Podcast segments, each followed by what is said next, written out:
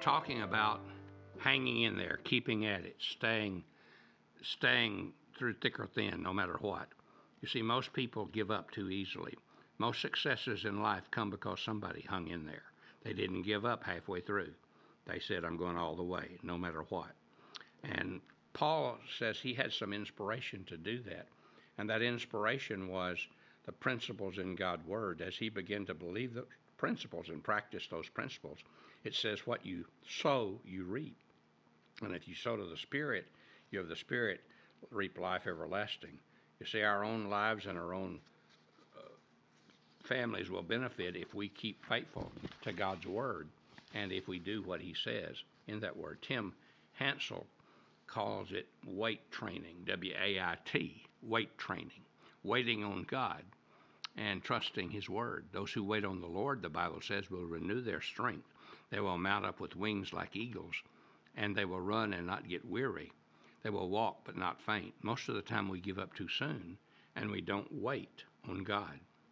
Most of us probably don't know the name of Kenneth Taylor, but if I told you about what he did, you would probably know. But most of you know something about what Kenneth Taylor has done. Kenneth Taylor is the man who put together the paraphrased Bible called the Living Bible. Now we have the New Living Translation, which is part Living Bible and part translation. But he started the project to provide an easy way to understand the Bible. He had a large family. He wanted his kids, and oftentimes reading the King James Version, they missed the point because the language is difficult to understand. And so, as he commuted to work daily to Chicago, he would write out the scriptures in everyday language to the best of his ability.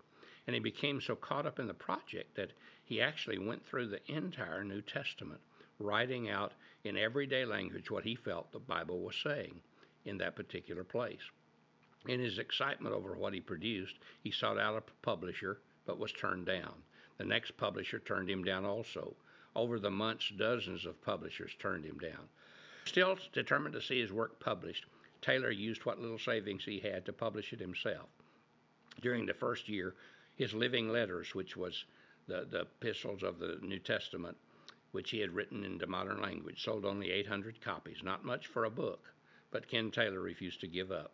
Today, the Living Bible has sold probably something like 40 million copies and has been translated into countless languages. His work has touched many lives for Christ, and he is a walking, breathing model of perseverance. You see, he believed God wanted him to do, he believed God's word, and he took God's word seriously. Another principle that we must live by if we're going to hang in there is that we keep on we keep on because we know God will reward us. Not only will we see some results in our lives and the lives of others, but one day we will hear Jesus say, Well done, good and faithful servant. You've been faithful in a few things. I'll make you ruler over many things. Paul said, You know I've fought the good fight. I've kept the faith. And he said, There's laid up for me a crown of righteousness which the Lord, the righteous judge, has prepared for me in that day. Paul said, You see, I know I'm going to receive a reward. Now, I didn't just work for the reward, I worked because I wanted to please God. And I did what I did because it was what God told me to do. And I wanted to be true to His word. But at the same time, I knew out there at the end there's going to be a reward. How many times that we don't see that when we judge a person and we say, oh, what a great Christian, oh, what a matchless, matchless teacher, only we don't see what they went through to get there.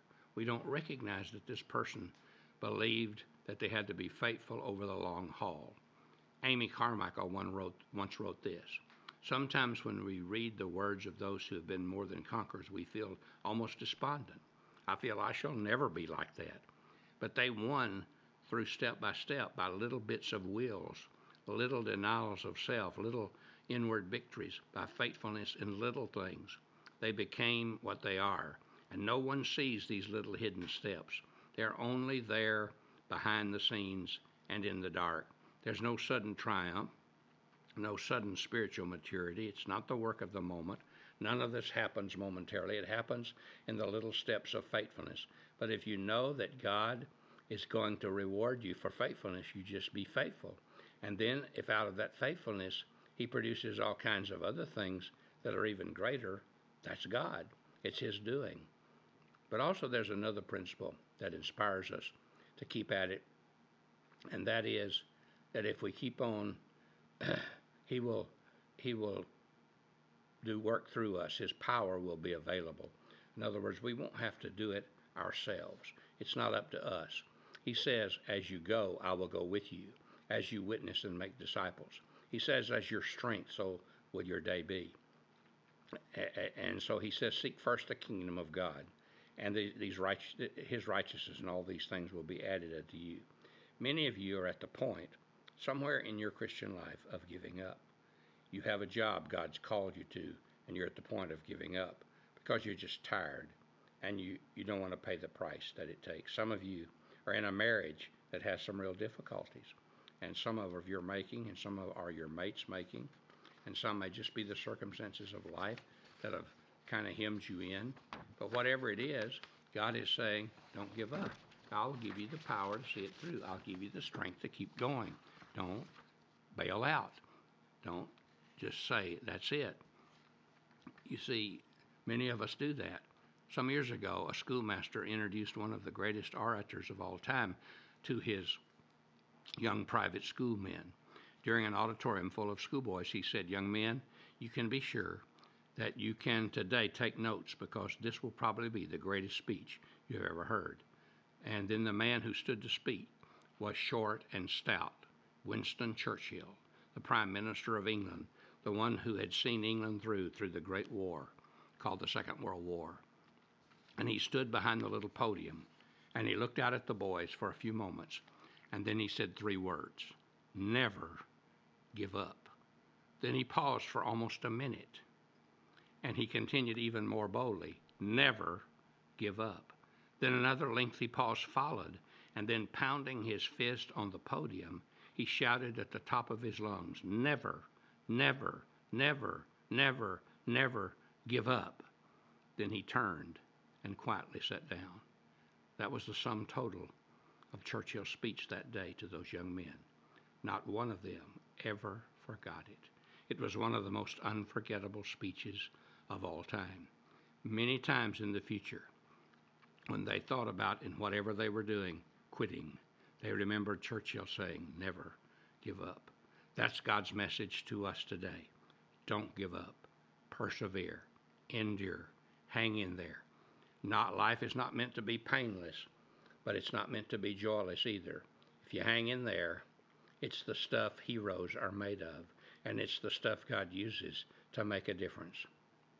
Hon Davis tells a remarkable story about a missionary who visited a leper colony. And as he was talking to some of the people who were there and were afflicted with this terrible disease, one particular leper who had a vital, glowing love for Christ, and the two of them became, began to visit together.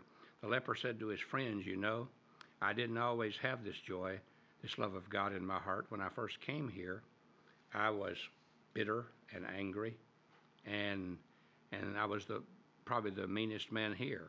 There was one man from the village who would come out and visit me every single day.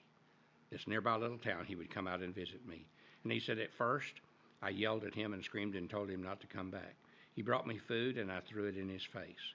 But he said he always came back. He came back the next day. There he was.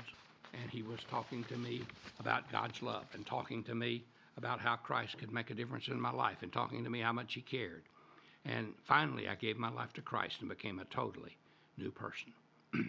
well, said the friend that just met the man who had leprosy, how long did this man from the village come out to see you before you gave your heart to Christ? The man replied, He came every day for 13 years.